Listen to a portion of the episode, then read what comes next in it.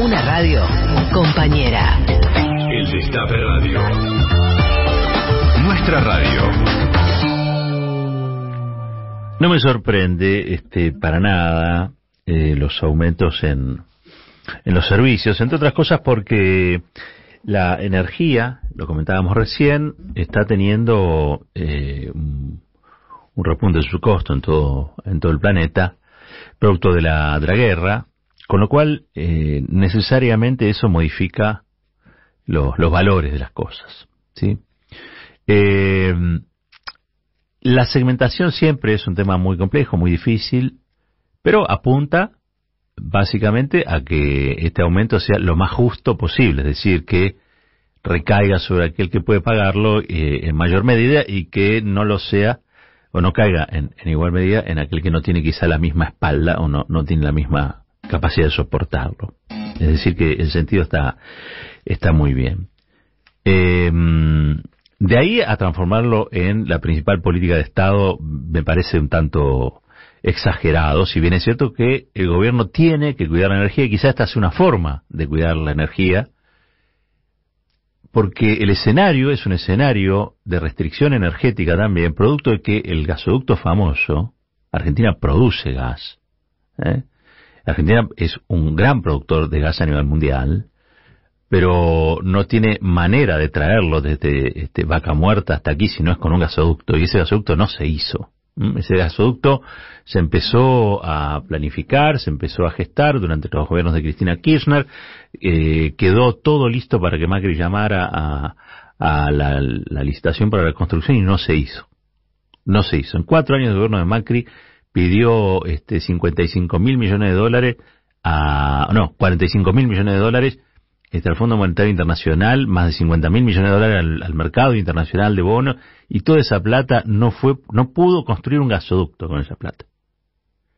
Claro, le resultó más sencillo aumentar las tarifas. Eso sí que eran tarifazos de verdad. Estamos hablando de tarifazos del 2000, del 3000, del 4000. Ahora, yo tonto no soy. Entonces, este, está clarísimo que eh, esto configura un gasto más. No, vos hasta hoy gastabas 100, probablemente ahora gaste 105, 110, ¿sí? Este, y, y todo lo que sea gasto en una economía eh, hogareña tan complicada, donde el coste de vida, digamos, es tan alto, todo lo que sea gasto eh, se recibe mal. Aunque sea producto de una política justa, eh, correcta, necesaria, eh, siempre hay como un dolor de estómago porque decís, che, acá no baja nada. O sea, acá todo sube y no baja nada. No importa si es mucho o poquito nada, es, es un gasto más. Por lo tanto, yo creo que está muy bien explicarlo, está muy bien la segmentación, está muy bien que se, se, se le dé la importancia que tiene, la relevancia que tiene el asunto, pero hay que entender algo que es, me parece a mí, también importante. Y quizá, me atrevo a decir, esta es una opinión muy personal, más importante todavía es que los salarios no alcanzan. Los salarios no alcanzan. Entonces no es lo mismo una modificación de tarifas con salarios que salarios robustos, holgados, eh, que le permitan a la gente llegar tranquilos a fin de mes, que con estos salarios que en la mayoría de los casos no le ganan a la inflación, ni siquiera por un poquito, como dicen en el Ministerio de Trabajo. Por lo tanto, yo creo que la principal política del Estado hoy tendría que ser apuntar al salario. Apuntar al salario es lo que te permite ordenar y alinear tarifas y precios de las cosas. Es desde la capacidad adquisitiva, desde el poder adquisitivo de tu salario, que las otras cosas se tienen que ir ordenando y no al revés. Porque si no vamos a ir a un país que creo que muchos este, no, no queremos, y es un, país de salarios bajos. Un país que, por ejemplo, exporta por 44 mil millones de dólares en su primer semestre, donde la, el rubro del cemento, loma negra, loma negra, gana fortuna, pero fortunas, las grandes empresas, la conducción de la EA, la facturación pero no solamente la facturación, sino reparto de utilidades. Las grandes empresas que comandan la élite empresaria de este país tienen ganancias mega multimillonarias, Pero los salarios son para deprimirse. Claro, eso es un modelo de país, ¿eh? a mí no me gusta, pero es un modelo de país. Hay un montón de países que sostienen su economía en base a salarios muy bajos, bajo la idea de que esos salarios bajos restringen el consumo y queda más para exportar. Entonces, como exportás más, tenés más divisas. En esta urgencia en la que el Banco Central se queda sin divisas, probablemente esta sea una decisión. El tema es que no sea una decisión estratégica, el tema es que sea una decisión táctica. Porque ¿cuánto tiempo puede aguantar la gente con estos salarios? Porque estos salarios tienen que competir básicamente con la inflación. Y la inflación está sostenida por un montón de razones. No voy a yo a, volver a hablar de la multicausalidad, para eso hay otros que saben más que yo, y, espero después sus análisis y, sus explicaciones. Pero lo que sí sé, lo que sí sé, es que hay una parte de la inflación que está montada sobre el abuso de precios. El abuso de precios explica una parte grande de la inflación. O mejor dicho, el abuso de precios hace que la inflación sea todavía más hiriente de lo que es. Estoy hablando de la mesa de todos los días, Estoy hablando del el conflicto hogareño de tratar de llegar a fin de mes. Punto. No estoy hablando de la macroeconomía, no, no, no, estoy hablando de cosas muy concretas. Y en esas cosas concretas, el salario hoy, el salario está resentido. Por eso es tan urgente, a, a mi juicio, un bono, un aumento, es decir, el salario tiene que ser una política de Estado, el fortalecimiento del salario, y quizá la paritaria sola no alcanza. Por lo tanto, te hace falta un aumento, que sea un aumento potente, que obliga al sector privado, que está en condiciones de, dar ese aumento, a darlo. ¿Sí? Y si no, bueno, estará el Estado allí para suplementar, para acompañar, eh, pero creo que toda la economía tiene que ser consciente de que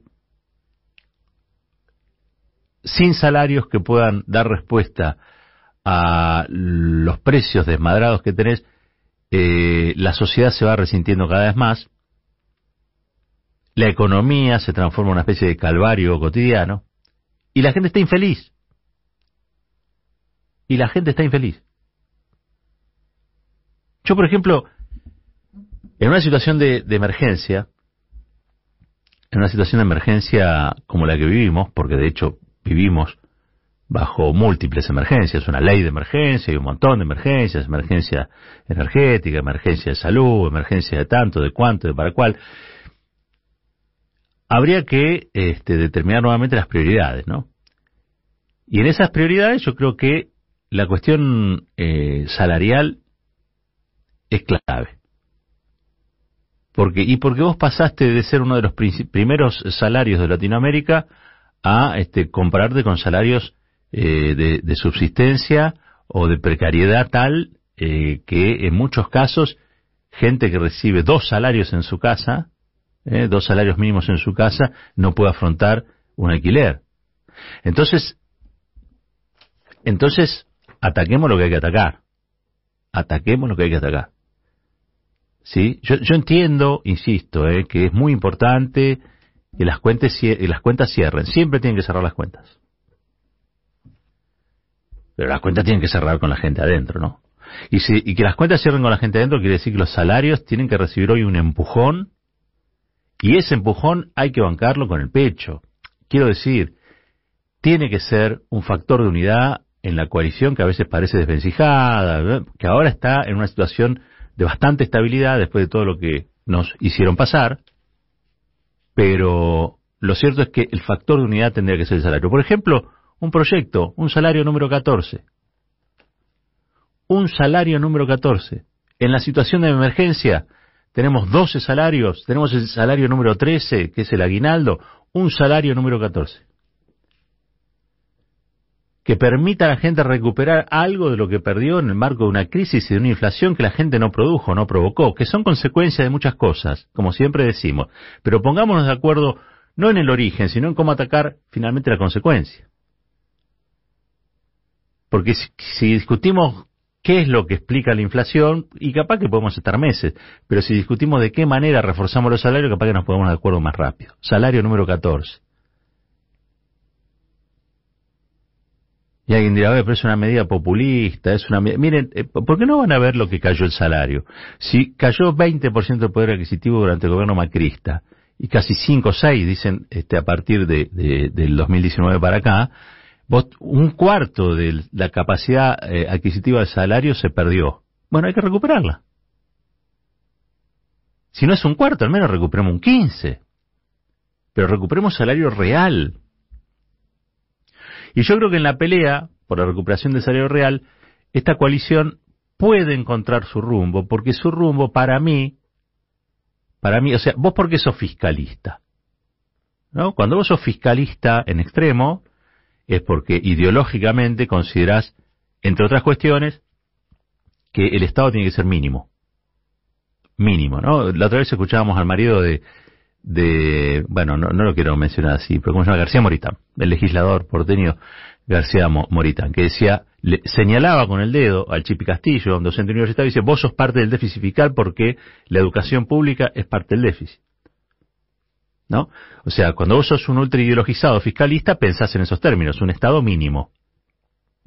Es mi ley por otras, con, con otro tipo de palabras, pero es lo mismo. Ahora, vos, necesariamente, si sos de parte de un espacio nacional y popular, tu fiscalismo, en realidad, conduce a otro lugar, no es a un Estado mínimo, es a un Estado más eficiente, es a un Estado que pueda dar respuesta, es a un Estado que dé garantía de derechos, o sea, que esos derechos que vos tenés consagrados por la Constitución, haya un Estado que te los garantice. ¿Cómo? Asegurando los presupuestos para que los tengas, para que se hagan efectivos. Son dos miradas distintas.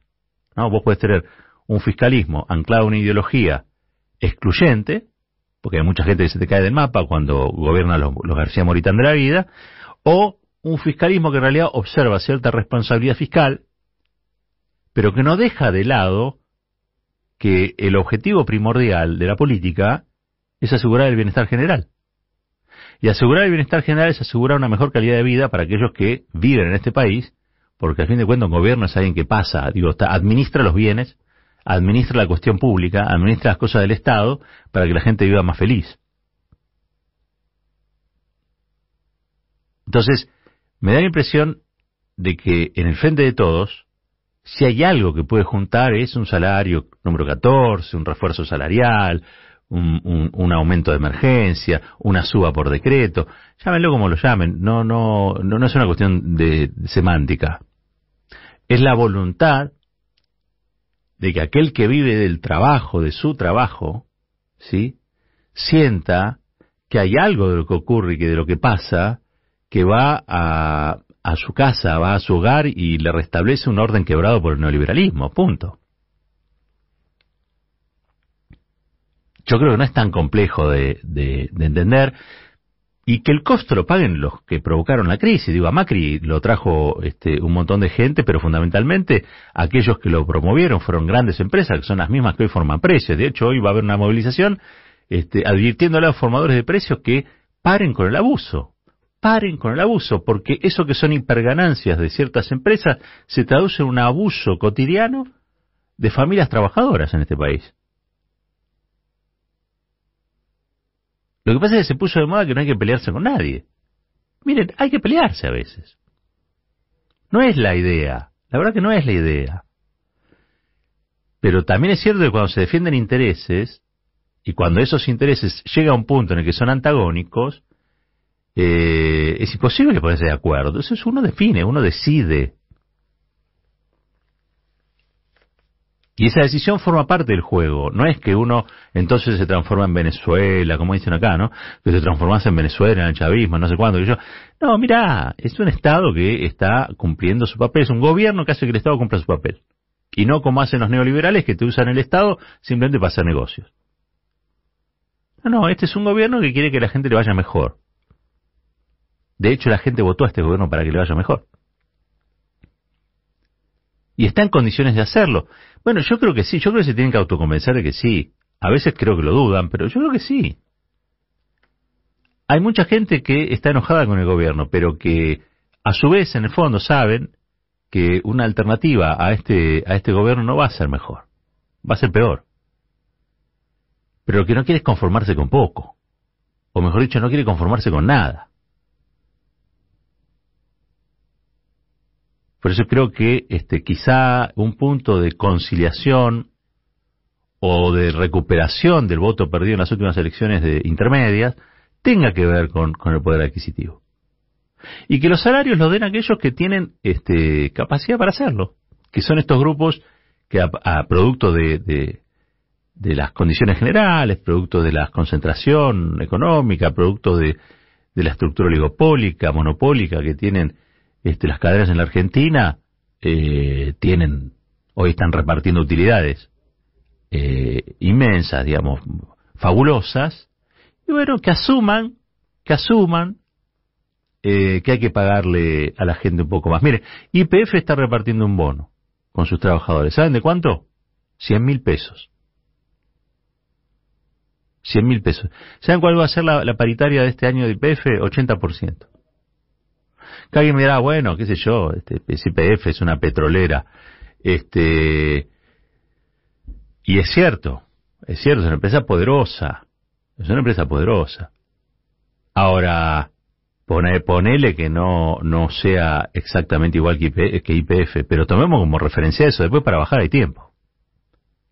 Después para bajar hay tiempo. Digo, esas cosas a mí me dan la impresión de que alguien las tiene que empezar a bajar a tierra y alguien tiene que parar la, la, pelota y empezar a distribuir juego eh, pensando en aquellos que son la base electoral de la transformación en Argentina. ¿Sí? Y, y probablemente la movilización de hoy, con esto cierro, ¿no? Donde casi de apuro termina configurándose una agenda sobre, bueno, por qué la gente se estaría movilizando contra los formadores de precios y, y, qué sé yo, y, en contra del calentamiento global y, a favor de, de, la descontaminación del aire, qué sé yo. No importa, probablemente esta dispersión temática tenga que ver con el grado de estupor con el que la mayoría vive, donde sabe que tiene que hacer algo y muchas veces no sabe qué, o eventualmente las dirigencias sindicales que eh, a veces piensan más como empresarios que como trabajadores, que eso también puede suceder. ¿No? Digo, la parte rolliza de la CGT este, tiene más coincidencia con Fune de Rioja que con un, un laburante del cuero. En cuanto a objetivos y en cuanto a intereses. Y eso es un problema también. Pero bueno, se moviliza, unos por una razón, otros por otra, pero todos muestran músculo.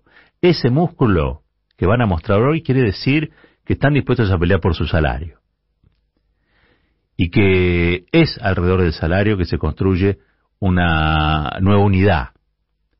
Este, y que esa nueva unidad tiene que garantizar para que la gente pueda llegar a fin de mes y recupere algo que perdió eh, en este último tiempo por múltiples razones, desde el barbijo hasta el enojo. Es la capacidad de reírse, ser feliz con esto que nos ha tocado, que al fin de cuentas eh, muchos viven como un calvario cuando debiera ser algo muy distinto, porque las cosas horribles que pasan ocurren lejos, y si bien es cierto que la globalización todo lo acerca, nosotros todavía tenemos que estar dichosos de que nos ha cansado, nos va a cansar de refilón, afectando cosas esenciales, como todo. cualquier guerra en cualquier lado se convierte en una guerra global, pero lo cierto y concreto es que estamos en condiciones, como país, como país, de atravesar esto sin los sobresaltos de otros que viven quizá más cerca de la zona de conflicto, Europa, sin ir más lejos. Por supuesto, ser optimista en, estos contextos eh, te pone en el lugar del loco de la familia, ¿no? Eh, es cierto, uno no puede negar eso. Ahora, que me cuenten cómo viven los pesimistas, a ver si la pasa mejor. Lo que se tenía que decir se dijo. Roberto Caballero y su editorial. A buen caballero, buen entendedor.